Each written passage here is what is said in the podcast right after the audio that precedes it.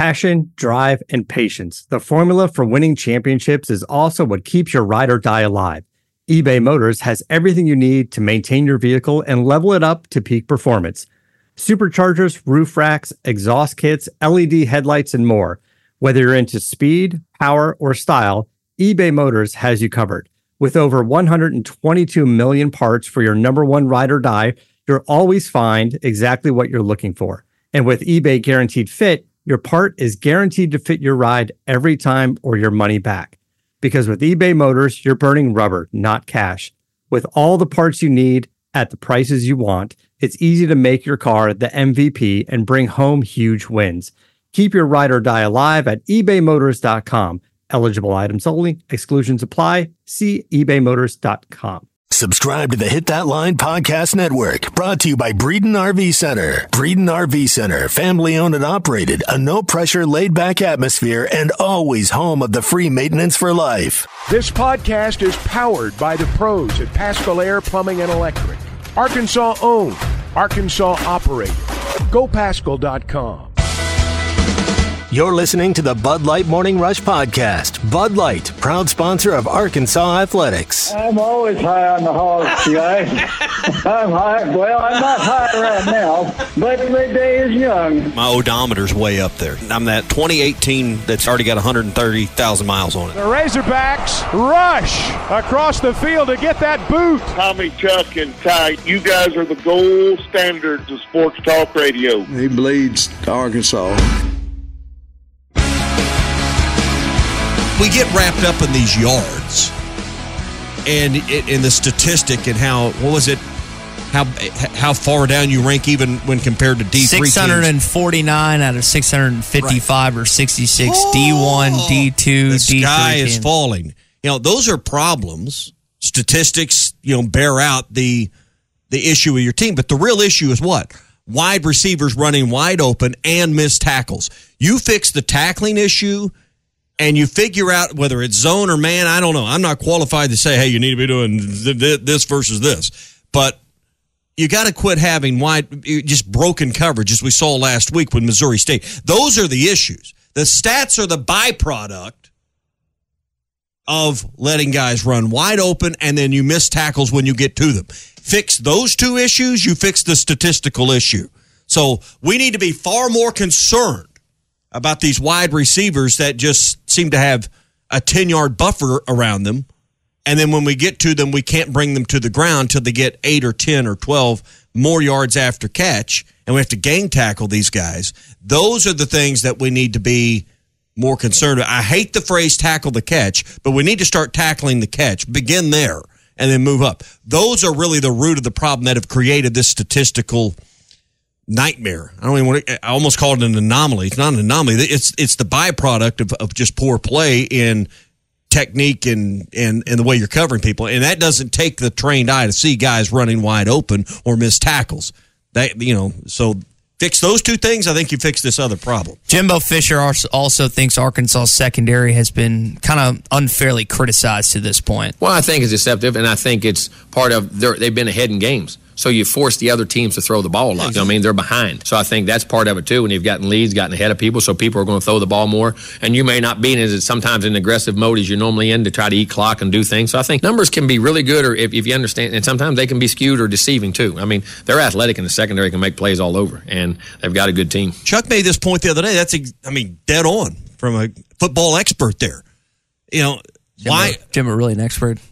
Well, he's getting paid ten million dollars a year, so I mean, I don't know. I, I kind of uh, call that a lot, of, a lot of dividends coming out of that ten million dollars uh, yeah, a year, I, right? I, I'll trade him. I, I, we can trade spots and checks. I mean, I'd be glad to do that. I'd be an Aggie for a little while.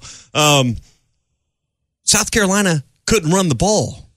What they finished well, they, with like forty, forty yards. yards. I mean, they couldn't run the ball. Well, if if Arkansas can't run the ball, what are we going to be seeing? Kendall Brawls dial up pass plays. Mm-hmm. You know, if you go into a game and you can't, you know, it's. You run it three times, and it's it's now fourth and eleven. Well, you do that, you beat your head on that wall a few times, you're going to start throwing the ball. So, I mean, that's exactly what has happened is Arkansas's run defense in in moments has been so good. I mean, I think the South Carolina game is one of those mm-hmm. where you put them on the run, you force them to throw, uh, trying to find any kind of offense. I'm not sitting here trying to say Arkansas's world beaters in rushing defense, but they've been pretty good there. And the and the pressure has has forced teams to do that. So I do think these numbers are – they are what they are, but I think there's reasons why they are what they are. I would say two points off of that is, one, your assertion on the rushing defense is correct. Arkansas has been pretty good on that well, where's point. Where's that statistic? So uh, I can tell you what it is in two seconds, but – they have been good against the run this year, and you're not Alabama and you're not Georgia defensively. You're just not going to be inside the top five, top ten total defense. That's just not who you are, and rare is that ever going to happen here at Arkansas. The second point I would make is, while the first two games, that is correct and true, how teams were playing behind and having to pass on you, the third game was not. You got passed on the entire game. That's, I think, the issue that fans have this morning and had yesterday is it wasn't necessarily the first two games. They understand that, and they get that. And Jimbo Fisher laid it out for you. But it was the it was the manner and the form of fashion in which, for the most part, Shelley was able to pass all over the game. Now, the defense made plays when they had to in the fourth quarter, but it made the majority – it was pressure. But, but and it, it, it wasn't the and it wasn't the secondary. It was that right. front line and linebackers. That's where people were like, okay, first two games, we kind of get it. But the third game, it gets an F C S opponent, regardless if it's Bobby Petrino or not. That's where people were like, okay, that excuse works for the first two games because you're up. It doesn't work for game three. That's where people have kind of flipped the script and be like, all right, first two games make sense. Third game, you can't use that excuse. You got to figure this out. I agree, but at the same time, Arkansas's got to, A, get healthier in the secondary. You need mm-hmm. Slusher back in a big way, because Coach was talking about this yesterday in his visit with the media. You know, that guy can play both both safety positions. He can play the back. He can play both corner positions. He is a Swiss Army knife in the secondary for you. He can play nickel. He can play boundary safety. He can play field safety. He just, you know, he, he listed them all. That's what Slusher means to your secondary. You need him. They needed him last week. I, I don't know how much different is the outcome. More relieving if you if you have him last week. I think so. Secondly, you got to clean up your own problems. That game and that situation, that perfect storm for Missouri State, was created in large part by Arkansas's inability in the first half to, to take care of ball security, take care of the football. You can't fumble it at the goal line into the end zone and give them the ball back at the twenty. You can't have, you know, essentially what's a drop pass, a deflection that ends up in the, and that was a fluke play, but it happened. You can't keep giving away your possessions. You only get a dozen or so of those, and usually about ten or so that matter. You end up with one at the end of a half where you're, you know, basically no time to do anything. Um, you know, so you end up with about ten effective possessions in a ball game. You can't give three of them away, dude, with turnovers and, and just stupid mm-hmm. stuff happening. You, you need to go score on at least half or half a dozen of those. Text in from Zach and Paragold. Texas A and M has been running the same offense since nineteen fourteen. He uh, he thinks the pass rush is going to win it for Arkansas. Cajun thinks that Max Johnson is the worst quarterback you played thus far through four games. I think that's a at least a fair point. I don't know if I'll agree with that one hundred percent. It's not the worst team in terms of talent. Texas A and M has talent. We know that. But in terms of the quarterback, I could actually understand that. Now, you asked the question, as did Let's see, Jason on Facebook. Where do we rank in rush yards per game? You want to take a stab at that? I got the stat rushing right for me. Rushing defense per game? Rushing defense per game. fiftieth. I, I'm, I'm, You're sixth I no, in the country. Giving up sixty-eight yards a game. Well, that That's sense. all you're giving up to this point in time. That's really good, y'all. That's really stinking good. Now, are they going to hold water by the end of the year after they play Alabama, after they play B Y U? L S U and some other really talented teams? They'll probably not be inside the top ten. That's okay. They'll probably drift outside at some point, but that's a pretty good pretty good stat if you're Barry Odom and Deke Adams and company. Number one in the country in sacks, number one in the conference, uh, number six in the uh, S E C in sacks allowed, forty-first in the uh, country, and second in the conference, seventeenth nationally in tackles for loss. So, I mean, both sides of the ball doing doing all right. But you look at where, where sacks are at and where uh, tackles for loss are at, you're you're at the top of the league, and you're in the top twenty in the country in both categories. You lead the nation in sacks. So all of these numbers go together. And uh, pulling up this sheet, I mean, it makes sense that you're you're top um, you're top in the league. What's seventh in the country, and I've got seventh over here. What'd you, did you say seven? In uh, rush defense? It said six on college football okay. stats. I'm just looking six, for the seven, game notes, doesn't really matter yeah. either. Either, either way, eighty-eight point, eighty, uh, eighty-eight point three yards a game. So, uh, so yeah, some of these things don't, but the problem is the totals don't match. What we need to see fixed, forget about yards, forget about stats, forget about, you know, six hundredth in the nation in passing yards, forget all that. What you need to see is fewer missed tackles and wide receivers not running wide open once or twice a game. That's what's, you fix those issues, you fix the statistical issue moving forward. You may not be able to do much about averages and be great in this, those categories down the road, but, you know, it's a little bit unusual because Barry Odom normally has some of these things fixed. What, you know, he didn't just go to sleep and all the knowledge run out of his ear. Tells me he's got personnel problems. He's got injury issues. He's got to figure out some people that can meet the needs. He's got it figured out up front, the first two levels. He's got some, some work to do. Um, he knows what he's doing. He's just got to find the right people to do the job. Your best cover corner is the Jacksonville Jaguar. Mashed down Arkansas. His name's Monteric Brown. Busta. Five interceptions last year, either tied for first or tied for second in the S E C. You don't have a lockdown corner on this year's team. Buster was that. Busta, you could put him on someone, and at least for the most part, outside of maybe Mechie and Jameson Williams, he'd cover him. And when you look at this roster up and down, Odom would tell you this probably. He ain't going to tell you publicly. He'd say, we don't have a number one cover corner on this team that you are one hundred percent sure of. You know, this guy will put him on their best wide receiver and be okay. That's why this Ainias Smith matchup is so intriguing this week. While Max Johnson is not an incredible quarterback, there are some people like Randall that think he's going to throw for four hundred yards, others that don't think he'll even reach two hundred fifty. If Ainias Smith is breaking you down left and right, you don't have anyone to cover. I know you can do it by committee and zone and, and bracket him and do several things, but that's going to be the guy to watch on Saturday because if he has a field day, then that offense is going to look better than it actually is. Well, the defense's friend right now is that offense. They got to keep scoring. They got to keep moving. They keep, keep running the ball. The, the byproduct of running the football does what for this defense, Ty? Keeps them off the field. Bingo. So time of possession, all the things, the rest that they need, the areas where depth's a problem, they get a little bit more rest. You don't want this offense to change the way it's going about its business too much because right now, you know, they're getting third downs. They're running the ball extremely well. Uh, let's see, in rushing offense, they are tenth in the country, second in the league right now, uh, two forty-one a game. That's what you want is a clock-eating, ball-controlling offense. That could be the best friend of this defense for the next few weeks till they get this figured out, and I think that's just who this offense is. So we got asked about Texas A and M's offensive line from George in Missouri. I have not been thoroughly impressed with them to this point, George. Really offensively overall, they're not – they don't jump off the page if you've watched them against Appalachian State, if you've watched them against Miami, and I'm forgetting – I think it was – Sam Houston State was the team they played in week number one. They have not been incredible, that side of the football. Jimbo Fisher is yet to adapt since he's arrived in this league. Their quarterbacks have not been good. So that being said, I think Arkansas can take advantage of this offense and this offensive line, but I just don't see how this game is not within ten points. This game is always, always, is, always yeah. close.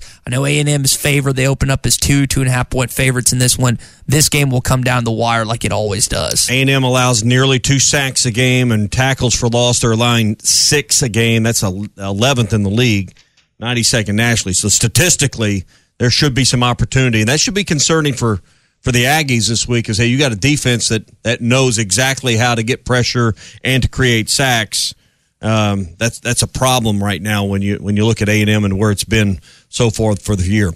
Hey, if you're planning uh, to uh, to get a group gathered at your home this Saturday night, watch the game. It's a perfect time at six o'clock to you know get friends and family together, get some neighbors to come over. Call Arts Barbecue. If you don't have time to smoke the ribs all day or, hey, a brisket's a commitment, man. That's eighteen hours. Arts Barbecue can slice up a pan of brisket for you. Their pulled pork is unbelievably good. They do a house-made sauce that's really good and goes with the uh, the entire deal. Or maybe you're cooking the ribs, but hey, I need help with beans and potato salad and coleslaw and mac and cheese and all those things. They can do the sides. They can do the whole thing for you. So call Wade at four five two, two five five zero.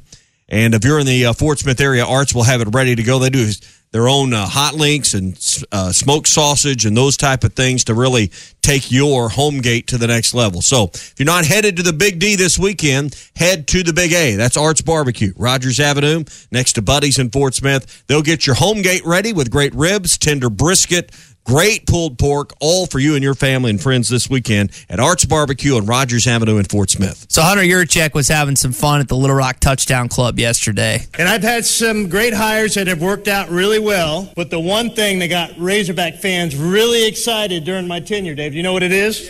Yeah. Yep. Cheers! We could have won all the games this year in football, but nothing would mean more than bringing Coke back to the stadium, that's for sure. He's loved making those jokes well, since got we got issue. that announcement. So I'm at the game Saturday. You know what I wanted? Coke Zero. They have it? Do they not have Coke Zeros in the stadium? Or just at the... In East three thirty? No, sir.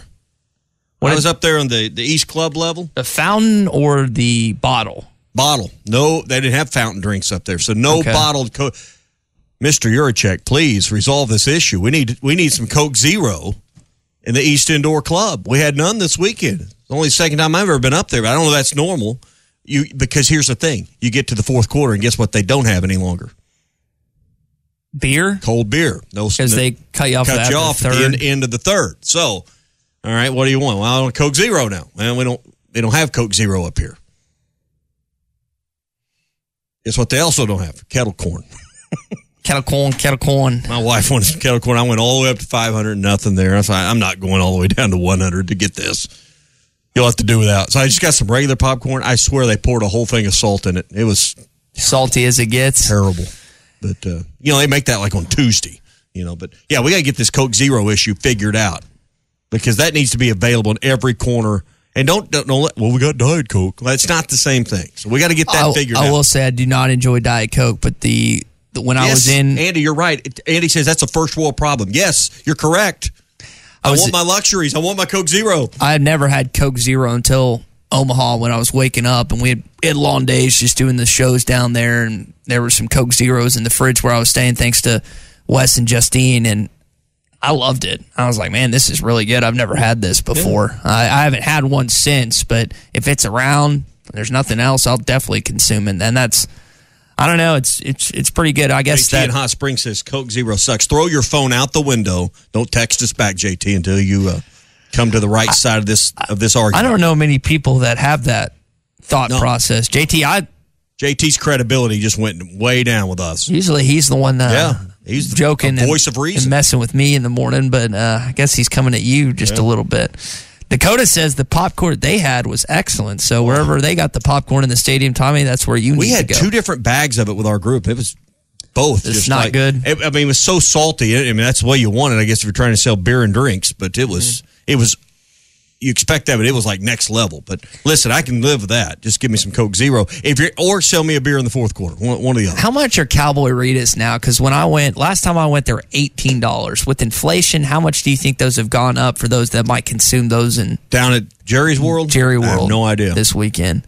They've got to be like twenty-something, yeah, right? Yeah, got to be. Okay. Yeah. Easily.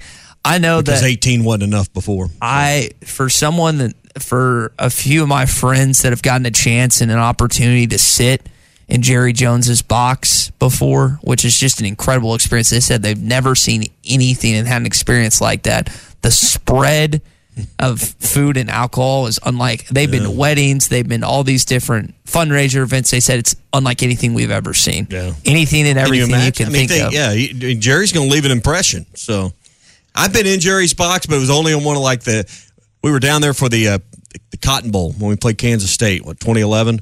And Ruskin and I were just kind of wandering around a couple days before the game, and we wandered in there while they were vacuuming. But uh, that's about as that's about as close as I've been. Mister Jones was kind enough to let us do the post-game show from there. I'm really excited. I've never done any radio inside of A T and T Stadium, so I know after the game I'm just going to go to the press conference, hear what Coach Pittman has to say, and then scurry over and do that post-game show in the radio booth. I think there's still a lot of people that are intrigued by going. I th- I'm amazed to still talk to people that have not been because they just didn't have the chance. But here's the deal. You got to remember, you only got a couple of these left. what, what's the contract now down to? Two more years after it this says, one? So when it says twenty-five, twenty-five, does that mean it goes through twenty-five, or does that eliminate after twenty twenty-four? I never understand those legal. I think twenty-five, you go back to home and home, but it's, some, it's somewhere right yeah. in there. We, we, I mean, we may be off a year, but my point is, if you've not been, you've put it off, the money hadn't been in the budget,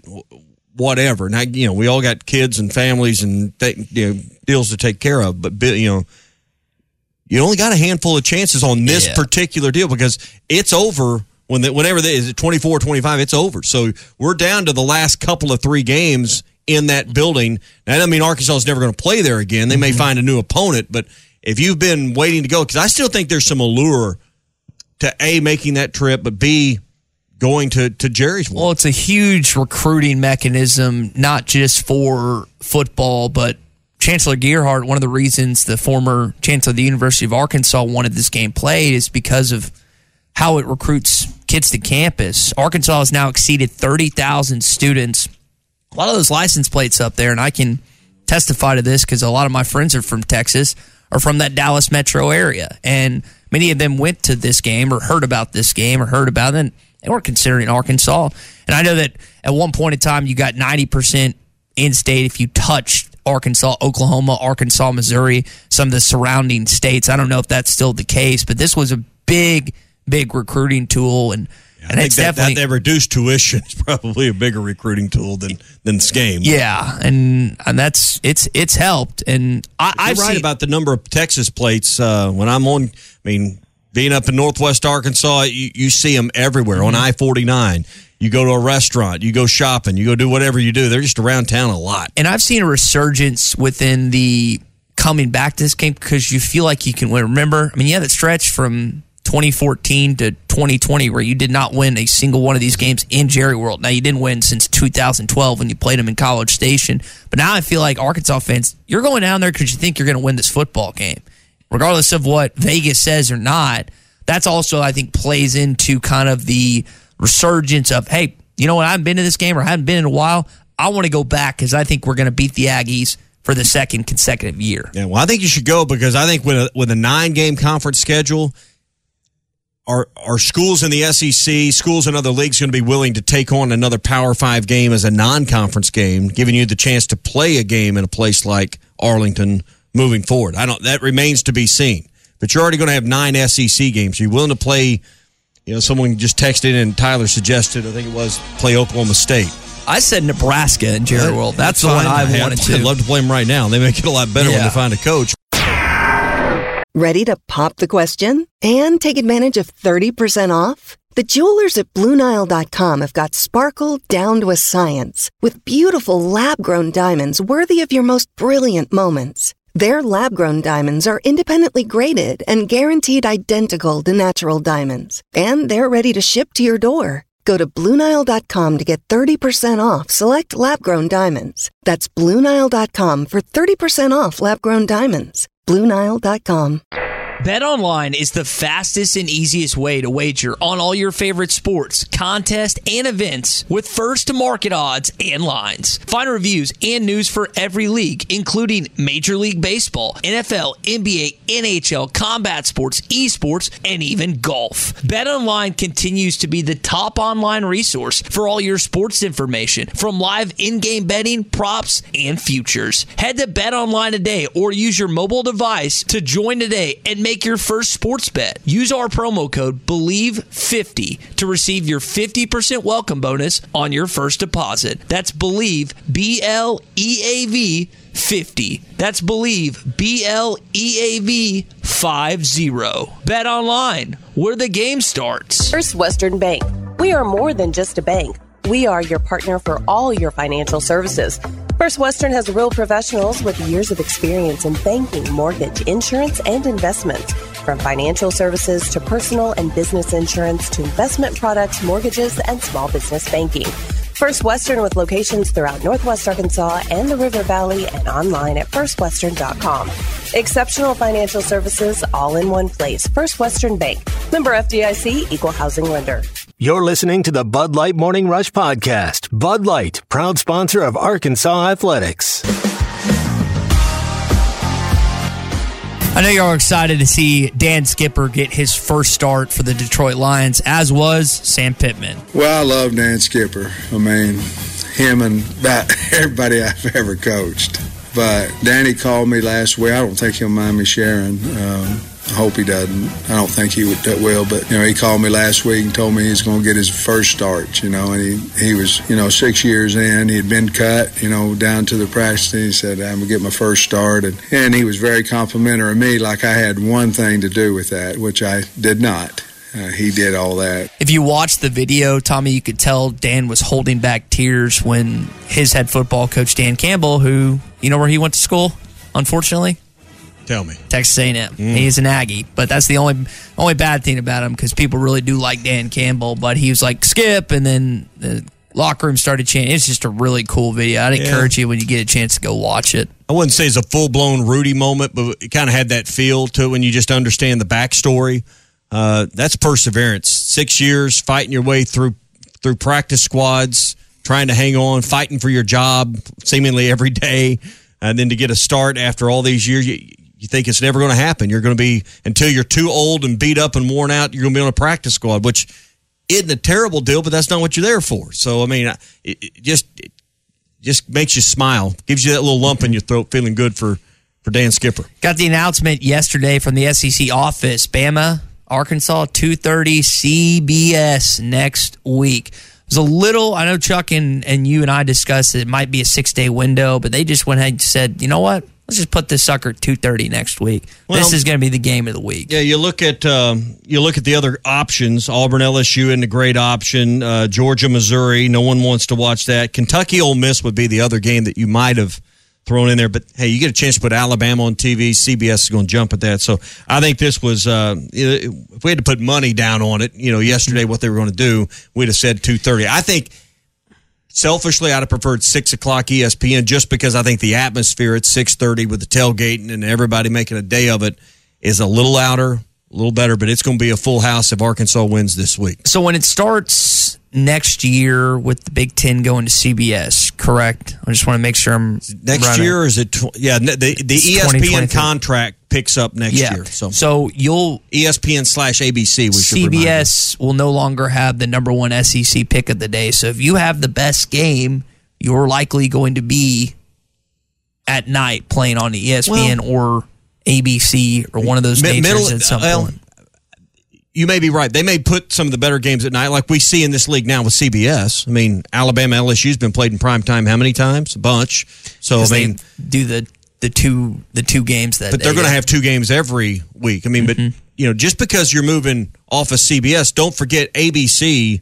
I mean, it's it's it's equal, and you'll still have a game in the middle of the day. The question you're asking is, will the number one game be at two thirty or somewhere in that window, or will it be at six o'clock at night? I think they'll still have it in the middle of the day on A B C. We'll have to kind of wait and see how that plays out. But I, I got a text from my buddy, uh, Justin Daniels at J D's River Valley Restoration. He was asking me, does that prohibit game day from coming next week because of it being on C B S? No, it does not. Now, the game you have to watch out for, and Tommy asked me this yesterday, the game that you are going to be pitted up against the most outside of Kentucky and Ole Miss is Clemson and North Carolina State. I don't know who Cle- – Clemson's actually playing a ranked team this week. It might be Wake Forest, but I don't know who Clemson and North Carolina State are playing this week, but you are cheering for their opponents like heck if you want game day to be here next week. Week. Uh, wait, wait a minute. Who is the S E C getting a ton of money from beginning next year to televise E S P N, all? Your, and that was my thought process too, but who knows? We'll have I to think, wait and see. I think if there's a tie, the S E C wins that tie with E S P N. Well, let's hope so. And had it since oh six. Park them up and. Well, you hadn't been, you hadn't been good enough. I mean, you've had some times there, but the, the matchups didn't work out in ten and eleven. Outside ten and eleven, tell me why game day would show up. There were some year, there were some games in twenty ten or twenty eleven when you could have it that went somewhere else, but outside of, as you just said, those years, it's been lean to say yeah. the least. So hopefully you can have it back. Saw that Tony Bua is going to be one of your honorary captains for this football team this Saturday. Texas guy's got a roofing company there in Texas. I know he's really excited to see his football team go out on the field. And it was it was funny listening to Ken Hamlin talk about Tony Bua, and you think about the ferocious hits that he used to put on. Just a gamer back in the day, and I know he's really excited to watch his football team well, on they, Saturday, you know, his former team. We think about Dallas and all the alumni there. There's a huge alumni base in D F W, but uh, like I said, some former players there, so... We, we we focused a lot on that safety position, those hard-hitting safeties. Tony Bua is certainly one of those guys that uh, you get past Atwater and Kenoy Kennedy and maybe Hamlin. Then, you know, Tony Bua is right there in that conversation. So Dwight McLaughlin, some injury updates from you that we got from Pittman yesterday. He had a hammy issue. He should be he should have been back at practice yesterday, as should uh, Miles Slusher. I have not looked any um, at any practice ob- observations from guys yesterday. I think they were both back. I need to go back and double check on that. And the last thing, Washington has claimed John Ridgeway. Uh, the Cowboys were hoping to get him on the practice squad. That is from, uh, I think, Nate Archer's the guy that covers the Dallas Cowboys, something Archer, but uh, Archer. Washington football team has claimed him off the waivers, and so that he could be suiting up for who's what? Is it Jack Del Rio's their assistant, and I can't think of their head coach, but that's his. Uh, that looks like his news destination. Where it's at.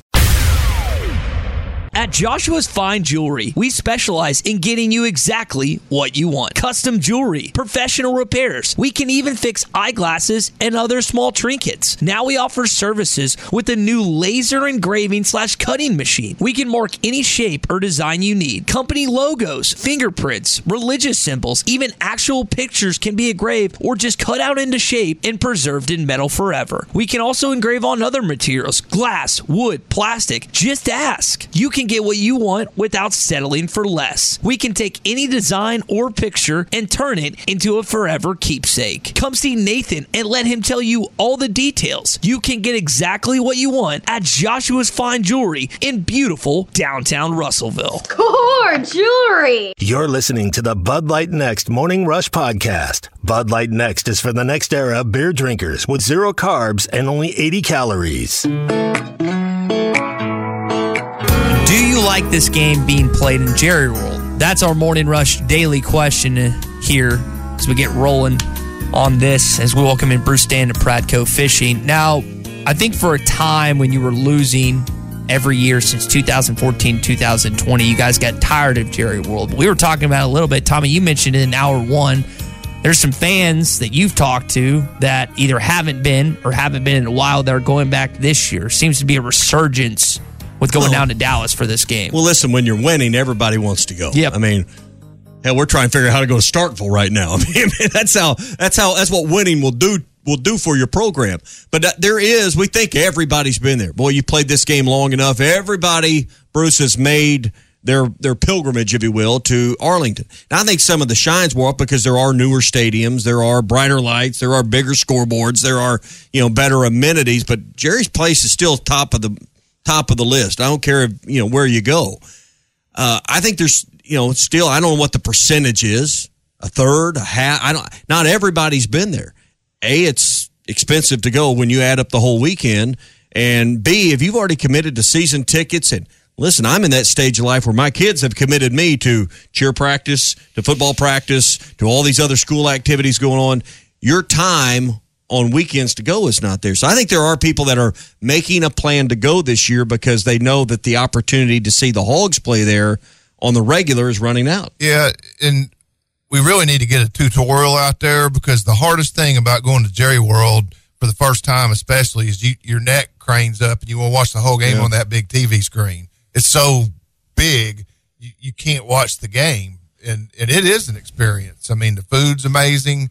The uh, atmosphere is amazing. I mean, it, you got to do it at least once. Oh, yeah. I mean, it, it, some went for the Cotton Bowl. I'll be, I've not been there for an A and M game, but I went to the Kansas State game for the Cotton mm-hmm. Bowl.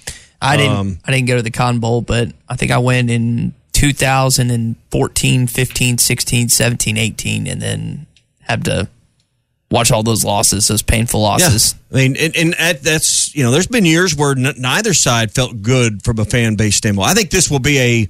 A full house, it's, you know, I, I think you're going to see, was it sixty-five thousand or whatever is the official number. I think you're going to see a lot of the seats filled for this. And I know some people that just plan around it annually. You know, they, this is a, a family getaway weekend. They got family in Dallas. I got a good friend of mine who's got uh, who's got kids that live in Dallas. They just make a, you know, weekend of it and go every year. Well, my, my son Gray lives in Wichita Falls. He's been there about a year and a half now, and he lives, works with Aggie fans. And mm-hmm. They take this game real serious. It's it, they, they're talking a lot of trash, and oh, good. it's a it's a point of contention. And, and you know, he he's going to be there louder than ever. So my buddy uh, S E C Mike, who does that S E C podcast, he made a statement on Paul Feinbaum that he thinks Sam Pittman's a better coach than Jimbo Fisher, and Aggie fans just went ballistic.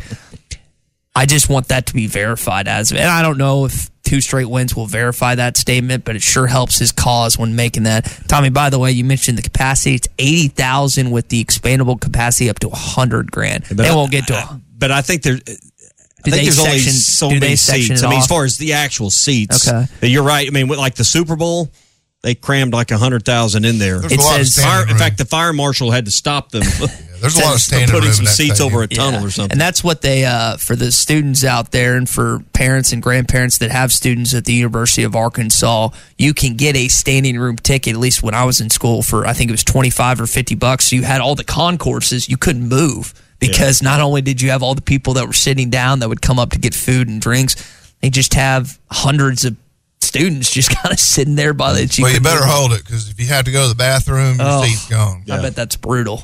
Yeah. All right, that's your Red River Dodge Morning Rush Daily Question. Red River Dodge in Heber Springs, Arkansas's number one Ram dealer. Log on at red river dodge dot com. It's another uh, kind of topsy-turvy weekend to a degree in the S E C, not as... few of eye-popping upsets. Arkansas nearly made that list, but I've got our Week three Morning Rush S E C rankings presented by Ruskin and Zach here on uh, the Morning Rush. Presented by who? Ruskin and Zach. Yeah, just want to make uh, sure we got that. They said we there. had no business ranking anything, so I'm just going to make them the sponsor of the uh, of the Morning Rush rankings. So we get a uh, commission fee out of their sponsorship. I'm, I'm gonna, I am going to send them a bill, okay. Absolutely. Good. All right, Georgia remains number one. They beat South Carolina. You know, blew them out forty-eight to seven. Stetson Bennett, two touchdowns, two hundred eighty-four yards. Um, you know, so I've still got them at, at the top. I don't think anyone would argue that. Uh, Rattler didn't all. throw on them like he did the week before, did no, he? No, he did not. Um, let's see. Oh, by the way, Stetson Bennett also led Georgia in rush. I thought this was weird out of the box score. Led them in rushing, too, with three attempts at thirty-six yards. He was mad because they rode the bus. I think Kirby Smart said they saved three hundred fifty thousand dollars by riding the bus to South Carolina. They might ride the bus to every game from yeah. now on. Alabama, number two. They beat U L Monroe sixty-three to seven. Yon, move on. All right, here's where the controversy or the contention is going to kick in. I had Arkansas at three a week ago. This week I got some a shakeup at three, four, and five. I got Kentucky moved up to number three. They beat Youngstown State, but in command of that game, thirty-one to nothing. I've moved Tennessee to number four ahead of the Razorbacks, sixty-three to six over Akron. And then I moved the Razorbacks down a couple of spots to number five after really not having control of the majority of that game against Missouri State in a win. It was a win, thirty-eight twenty-seven. So I got Kentucky three, Tennessee four. Arkansas that's, five this week. That's quite the overreaction, Tommy. Uh, the national media kept Arkansas at ten uh, in spite of, you know, a somewhat emotional close win. Uh, you moved them down two says spots. An overreaction. So you think I'm wrong? I think you're wrong. I don't. I don't. I don't think they. I mean, the national media didn't move them at all. They kept them at number ten, and you're moving them down. Well, I've got two Arkansas spots. At five right now. I mean, this is a snapshot week to week. And based on what happened and based on the way Kentucky and Tennessee well, and Arkansas played to this point, I think Arkansas is a top five team in this league, but you get a chance to change it this week playing A and M. I, I'm still not buying Kentucky's offense. I think defensively they're very solid. Uh, I just I think they're going to struggle against better teams that, uh, that can scheme them. Uh, that game's but, in, in Knoxville for you guys this year too. Yeah, I mean, to me it's going to come down, you know, Neyland's going to have one hundred thousand plus on uh, Saturday. Game day's coming to town. Is Tennessee going to lay an egg like it's done all but one year since two thousand four, or are they going to come out and beat Florida? Mm-hmm. And, and and the problem is Florida's not the best team in the in the division anymore. They still got Georgia out there, and they still got Alabama out there. Tennessee has to win this game. I uh, Tommy, I would the only thing I would change with the Arkansas pick is I would put Arkansas above Tennessee. I, I I don't have an issue with you putting Kentucky at three. I, can, I think Kentucky's looked really good, especially defensively. Now, you still got to wonder Will Levis and company offensively, but that would be the only thing I would put them slightly, because I think Arkansas has three better wins than Tennessee as a snapshot of week three, even though they had that closer win. Would you agree it's close, though, between Tennessee and Arkansas? Yeah, no okay. question. So here's where my mind's at on that. Arkansas had less control of their game. Tennessee had more control. Are the opponents fairly equal between Akron and Missouri State? Probably. I, I don't know. I don't want to make that argument necessarily, but I think we'd all agree that's pretty much fishing in the same pond. Hey, this week Tennessee gets Florida and Arkansas gets Texas A and M. It, after this week, you're gonna you're gonna know more. So whether you're whether you're four, or whether you're five, doesn't really doesn't really. Matter. I think Arkansas deserves, if they beat Texas A and M, to jump back into three because yeah. Kentucky plays. Yeah, who do they play? This Northern Illinois. So I, they're gonna. I don't have any problem with that logic. So Georgia one, Bama two, Kentucky, Tennessee, Arkansas three, four, and five. All right. Here is the biggest move up this week, or the second biggest move up. Got A and M moving back to six after beating a ranked Miami team. Achane had eighteen carries, eighty-eight yards. I got A and M back at six this week, taking on, of course, the Razorbacks at number five. A S U moving them back up after beating Miami. No, I mean, my, Miami's not Miami, but it's, it's still, yeah. it, optically, it's a big win. Pro- I don't know where you got Ole Miss because you hadn't said it yet, but I, I think Ole Miss has been controlling football games probably better than we thought they would. I got Ole Miss next at number seven. My issue with Ole Miss is the schedule to this point. They played Troy, U C A. Uh, they beat Georgia Tech this week forty-two to nothing. Then Tulsa, Kentucky, and Vanderbilt. Kentucky's going to be the first time we really see what Ole Miss is about. I'm not convinced yet on Ole Miss based on the schedule, but I do have them at number seven after beating a Power Five team in Georgia Tech forty-two to nothing. Jackson Dart, two hundred seven yards, ten of sixteen passing. Um, they ran the ball really well. Uh, Zach Evans had one hundred thirty-four yards on eighteen carries. I got Ole Miss at seven, up one spot. Ole Miss, they're, they're on the rise. Uh, you know, I, I'll probably take a little issue. Their schedule might not be as weak as you think. You know, everybody's giving App State a lot of credit for beating Texas A and M. I know you can't compare scores, but they had to pull out a Hail Mary, which is one of the greatest plays we've seen in recent history in college football, to beat Troy State. Ooh. And uh, Ole Miss handled them. And uh, I think Georgia Tech in the first game against Clemson did some things. They they kind of, of course, you know, Clemson is maligned offensively, but, you know, they kind of kept that a game for three quarters, and uh, Ole Miss just wiped the floor with them. Dropped Florida to eight. They struggled with South Florida.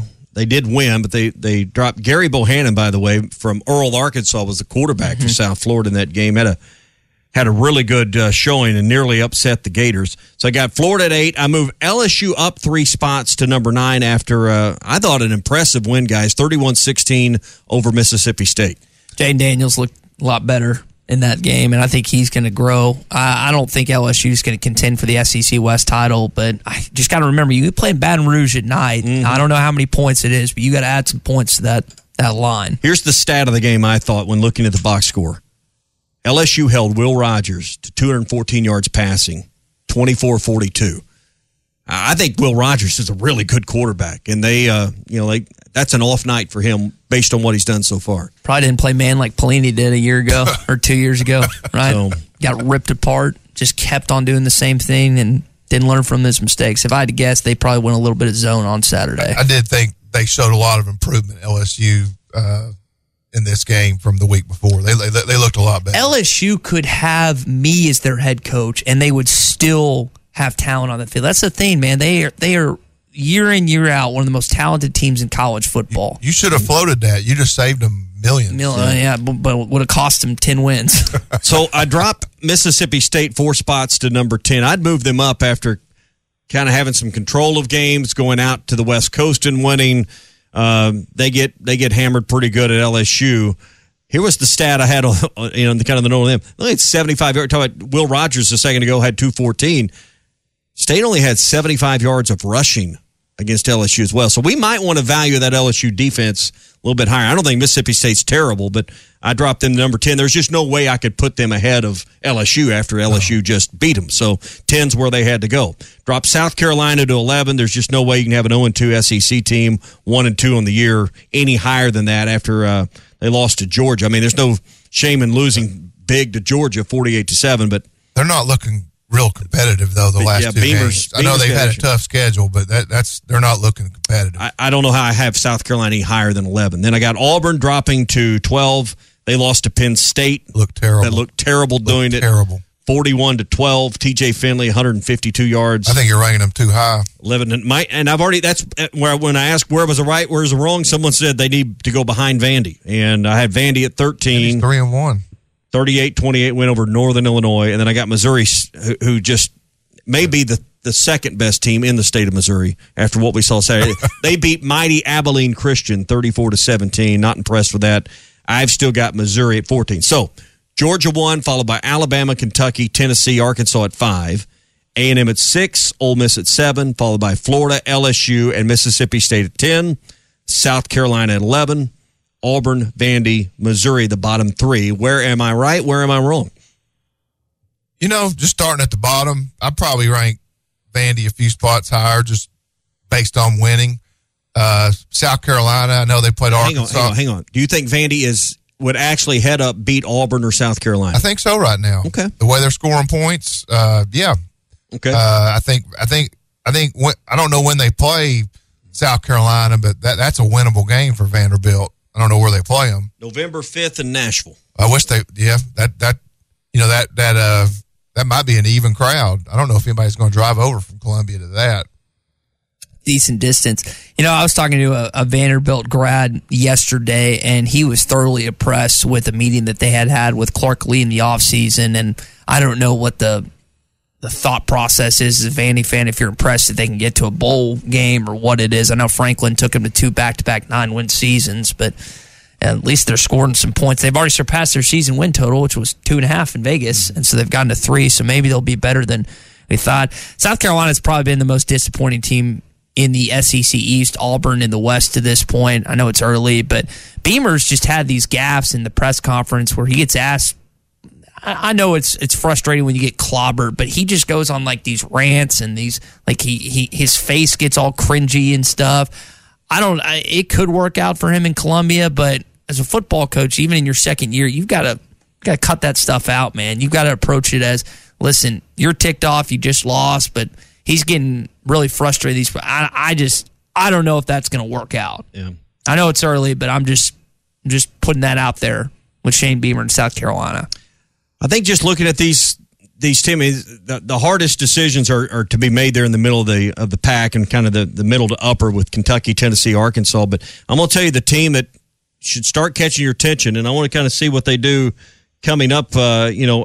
In the next couple of weeks is L S U. Now, they got New Mexico at Baton Rouge. That'll be a yawner, or should be at least, followed by Auburn. They play Tennessee coming up uh, October the eighth. We'll know a little bit more about them. But that's at L S U, right? I don't uh, – let me go back. Yes, it's in Baton Rouge. Yeah, so that's a big game. I wouldn't completely go to sleep on L S U at this point. I mean, I may be proven wrong on that, but I think L S U's a team when you – because I think Mississippi State's not bad. I mean, they held him to seventy-five yards passing and Will Rogers to two fourteen. That's well, State's going to get this figured out, I think. Uh, there, there'll be a lot of selling out this week in the middle of the pack. I mean, there's two major games, mm-hmm. uh, but Arkansas and Texas A and M, Tennessee and Florida. So, you know, who's the pretender and who's going to rise up? You're, you're, you're going you're going to know at the end of the day on Saturday uh, where where – Tennessee and Arkansas and Texas A and M and uh, Florida stand. Which of the, those winners has a better chance to compete for their division? Is Arkansas. You you kind of just seem off on this Tennessee thing. Well, you, you know, Georgia, look, come on. I mean, I, I think Alabama, Arkansas already went down there last year and proved they could play a competitive game. That's good. Uh, and, and Alabama's kind of, for, for them, they're kind of running a gauntlet. They're playing some big games, four in a row. Uh, I just think Arkansas has more winnable games in its division than Tennessee does. And Arkansas gets Bama at home. Tennessee has to go to Athens this year, so that, yeah. that's another difference in comparing. That's a good point. Comparing those two. So, all right, that's our Week Three Morning Rush S E C rankings, brought to you by Ruskin and Zach. Should we say your rankings? Tommy. I think we should say Tommy's, Tommy's rankings rank. presented by Ruskin and Zach, because we, we disagree a little bit. So we'll keep it at that. Well, but I they are pre- with a lot of things you say. They are fine. presented by Ruskin and so, Zach. Right, like, I don't so. know if I can put my. All name right, we got on them that. on social media. You can disagree. We're taking some calls and some text on it this morning. I mean, I think Arkansas clearly is a top five team. You go win and you look good this week. Maybe you move it back into the three spot because Kentucky's got a. a what was it? Young, not, it was Youngtown State last week. They uh, got Northern Illinois this week. So. You know, that that's not going to be one that gets well, you Vanderbilt, Vanderbilt roughed him up for him. Chuck Barrett here. I know a thing or two about making great calls in Arkansas. And when it comes to your home service needs, make the call to Pascal Air, Plumbing, and Electric. The friendly pros at Pascal have been serving Arkansas for more than fifty years. And as the weather changes, make sure your system is ready with a Pascal Protection Plan. Call the pros at Pascal and get a seasonal tune-up, discounted services, and priority scheduling. Pascal Air, Plumbing, and Electric. Arkansas owned. Arkansas operated. Go Pascal dot com.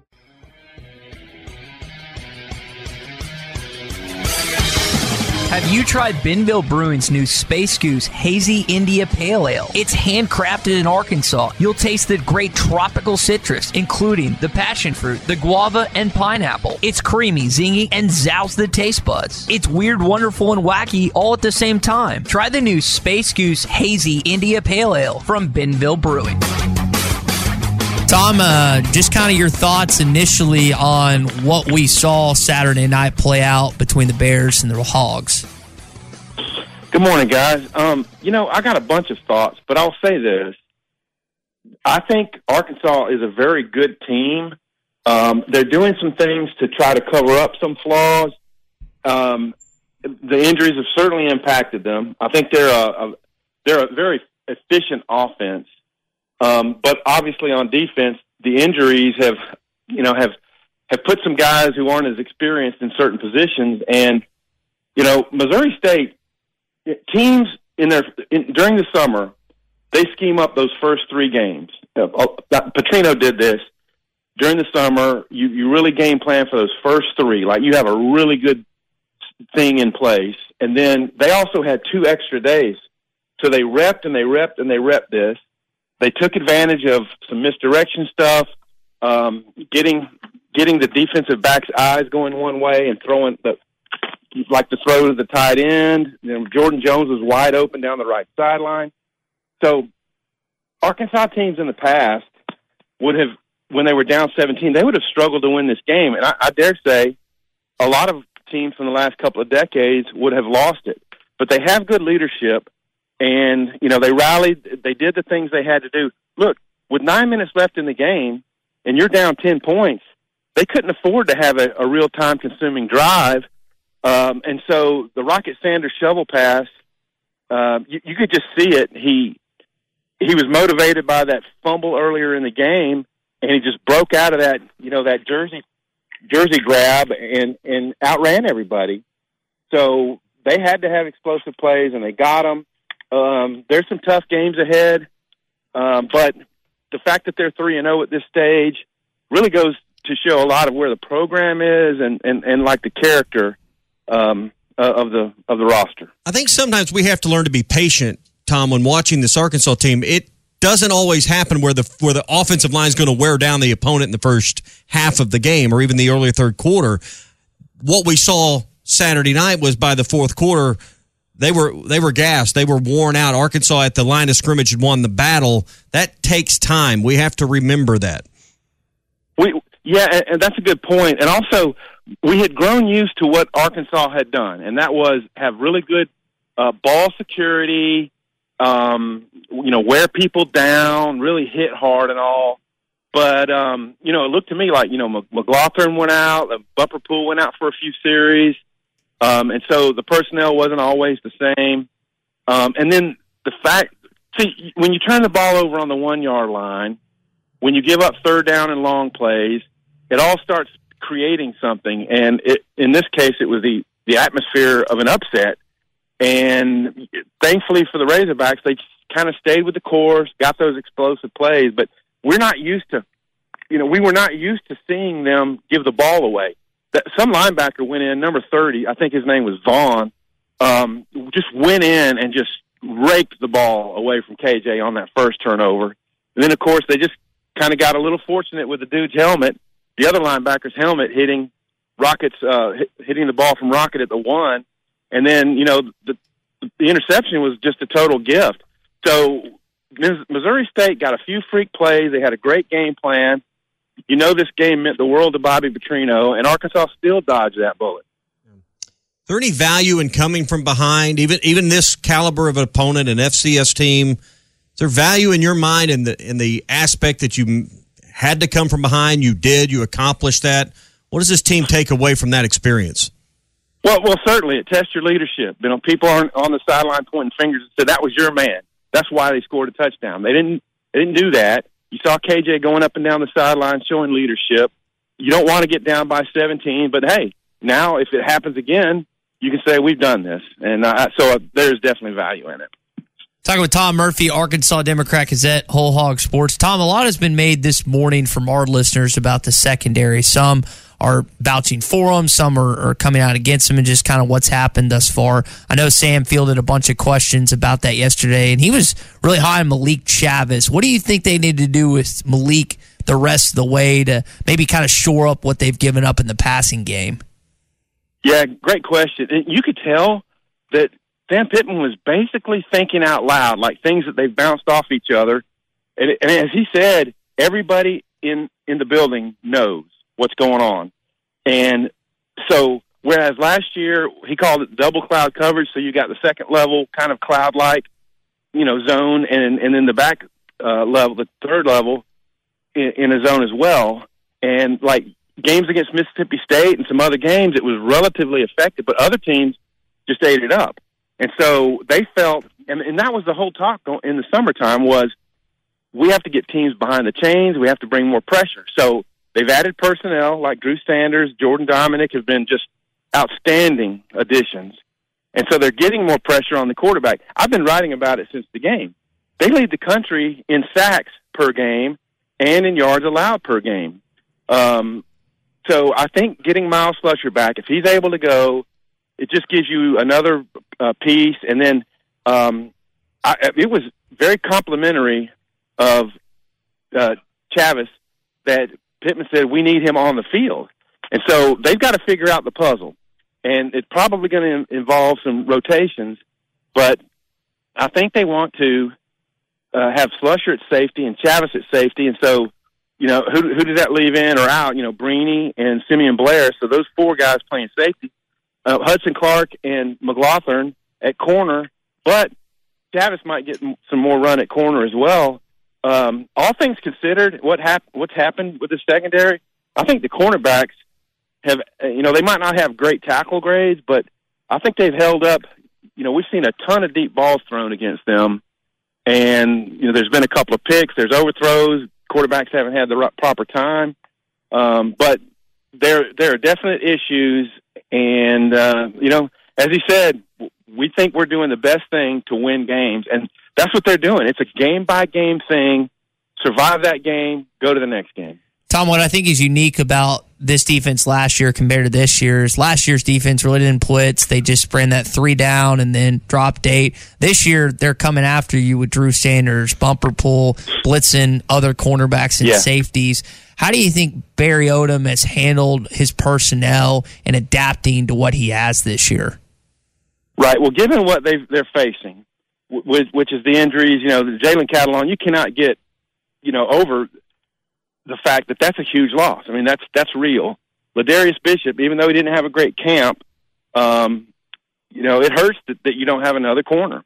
And so with Slusher out, they just managed. And um, there's, they're going to put together a good game plan. I mean, these guys are good coaches. They're paid well.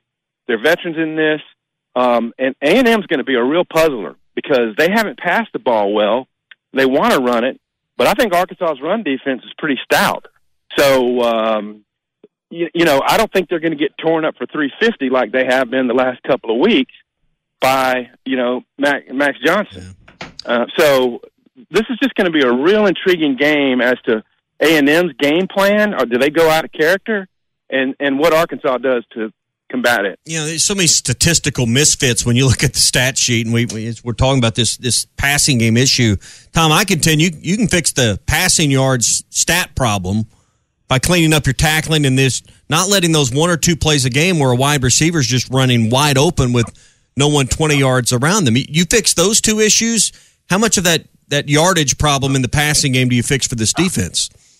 Well, I mean, it tightens things up for sure. And that that's the flip side to bringing all the pressure. You're, you've got a lot of man coverage, and I don't know if it was Simeon Blair, but he was the closest guy to Ty Scott on the fourth and one. But, Lord, did y'all have flashbacks to Cowboy Up? Now, Chris Gregg was a tight end on that play against uh, Monroe back in two thousand eight, Petrino's first year, when if they don't complete that play, Monroe probably wins the game. It was fourth and one, and this was a fourth and one, and Ty Scott was, uh, I think he was more like in a wingback type position on that play, and no one was on him. I mean, it was just a Petrino Max play, you know. Uh, but, yeah, the tackling was really shoddy, and and and then not only missed tackles, but guys that, that got juked out. So um, they just got to rally to the ball a little bit better than they have. Rocket Sanders has been the, the centerpiece of this team. Where do you place him in your mind when you look at other S E C backs, and particularly uh, in this league, but maybe even around the country? Where does Rocket rank right now in your mind? Well, I mean, he's first in the S E C in rushing. He's gotten the opportunity. Um, I wrote in the summer that I didn't think they'd have a one thousand yard rusher because I thought, you know, A J Green would come on and, and you know, Dominic Johnson would maybe appear before he has, and that, you know, they really like Dubinion and K J would run it, but now it looks like he's well on his way if he if he stays healthy, and uh, I would put him up. Like Ole Miss uses a couple of guys, and but they're a great run team, and uh, it's just it's just utilization, but um, and, and he, he's got speed. I mean, he outran everybody on that seventy-three yard shovel pass, and he's had. He is, a, a, for a guy who was a receiver in high school, and we're talking about two years ago, um, he has been phenomenal. I mean, he runs with great pad level. He's a tackle breaker. Uh, this is a, this is a Sam Pittman team on offense. Big O-line, uh, a big quarterback, dual threat, and ways to pound people. Talking with Tom Murphy, Arkansas Democrat Gazette and Whole Hog Sports. Tom, looking ahead to the Texas A and M game, uh, Ainias Smith and, and Devon Achane are the, the two that Arkansas has to account for at all times. Achane is leading the country right now in kickoff returns. We know that Ainias Smith can be lethal at any point when he touches the football. How, how much do you think Barry Odom is going to account for those two when it comes to factoring the game plan? It's not Max Johnson isn't the best quarterback that they face to this point. When you have guys like that, it makes your job a little bit easier. Yeah, and here's the thing. I know A and M has more weapons than those guys like Muhammad and all, but uh, yeah, you have to scheme to prevent Achane from breaking loose. It's, it's like when A and M had Christian Kirk. Uh, mm-hmm. Arkansas could not seem to keep the ball away from him. They score a late touchdown, they kick off, and Kirk returns it one hundred yards. Uh, they're a lot better at touchbacks now. So, number one is Jake Bates giving you touchbacks um, to keep uh, the kick returns down. And then, B, you know, rallying up on defense in the run game. They're going to throw swing passes and screens to these guys as well. So, um, you know, I think, if, I think if they're able to hold Achane and Smith to reasonable numbers, they've got a good chance to win this game. And then the other side of the football, A and M's coming in with the top ten defense, and they're going to do their best to limit K J and company. Is that a byproduct of who they played, or based on what you've watched, does A and M have that talented a defense? Oh, yeah, they're really good. Now, their secondary is tremendous. Um, they had eighty-something plays run against them by Appalachian State. So, you know, in the fourth quarter, they just wore down a little bit, and the Mountaineers had some long drives. Uh, Miami passed the ball and just didn't get a lot going on them. Um, I do believe Arkansas presents a, a more balanced offensive challenge for them. So, I mean, look, it took it took an eighty-seven yard or eighty-three, whatever that was, um, Jefferson to Burke's touchdown to kind of loosen that game up last year, but it was still low scoring. So, I don't know. Arkansas's got to be a, a, a better tackling team. They got to break tackles, and I think if they – I think if they're able to show some balance, um, they'll be able to score, you know, probably into the twenties on on A and M. Got a couple big games in this league this week, Arkansas A and M being one, Tennessee, Florida being the other. Um, where I think everyone's got Georgia and Bama at the top. Where, as a, as a voter in the A P poll, do these games uh, slot for you as far as trying to figure out kind of where things stand in the S E C? What does the, the winners of these games mean to you moving forward and how you lay out your ballot? Right, you know, uh, y'all, y'all are well aware, everybody is, that there's been this long, season-long debate. Who's the number three team in the S E C? And it can vary from week to week. Kentucky's looked really solid. Um, on our picks that we're doing in, this, in the sections on, on Saturdays, We pick seven games a week, and I've I picked them all right except one. So I'm twenty and one. My lone miss was the Kentucky at Florida game. I guess I got overhyped after Florida beat Utah. Uh, but Kentucky could make a case for being number three. I do wish they played a schedule that more reflects, like, you know, I, I just think the Western schedule's harder. And I felt like Arkansas was a better team than Kentucky last year. Uh, but look, Tennessee, you can't deny the fact they've got a very, very explosive offense. Hendon Hooker is an efficient quarterback. I mean, he, he's kept the I N Ts way down in that system. So if they if they route Florida, if they beat Florida with any margin, you could you could say they have a case. Arkansas certainly does. You know, A and M, they lost a non-conference game, but if they beat Arkansas, uh, then you know they can start that argument too. It's just a really, really tough division. I. I wa- wavered last week on the Mississippi State at L S U pick. I had Mississippi State early in the week, and then I just, I just felt like at being at home, it'd be a real, it'd be a real challenge um, for, for Mississippi State to win that game. So um, I'm going on and on, but there's a lot of teams that could say, "Hey, we could be the third best," and quite honestly, some of them could beat, maybe beat Alabama. Yeah. So, so where do you have Ole Miss in the mix? They haven't really had a difficult schedule. In fact, it's pretty soft until they play Kentucky, but yeah. They've been dominant. So how do how do you evaluate right now Ole Miss at this point?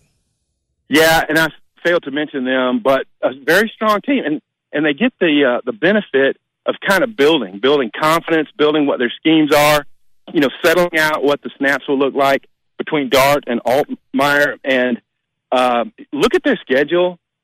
Their first six games are like, wow, you know, I'd love to play that six mm-hmm. games.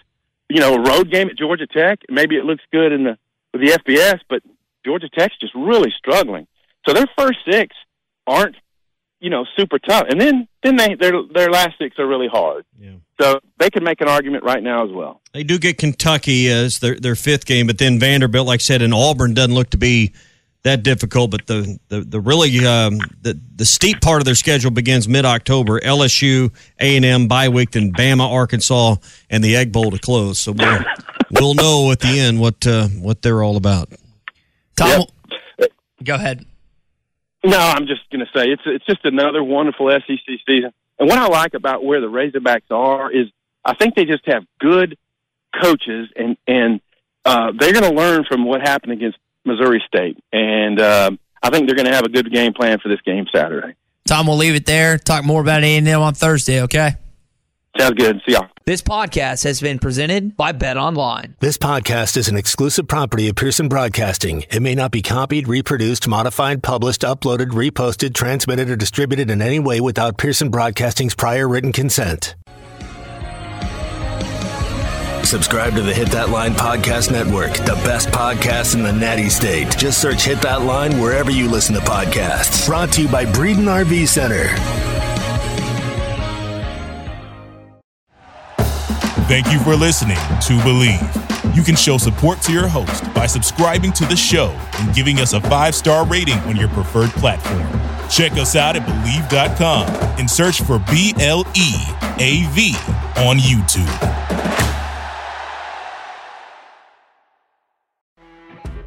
You know when you're listening to a true crime story that has an unbelievable plot twist that makes you stop in your tracks? That's what our podcast, People Are the Worst, brings you with each episode. I'm Rachel. And I'm Rebecca. We're identical twins who love true crime cases that make you say, "Didn't see that coming," and we hate the people responsible for them. Listen to People Are the Worst now on Apple, Spotify, or wherever you get your podcasts.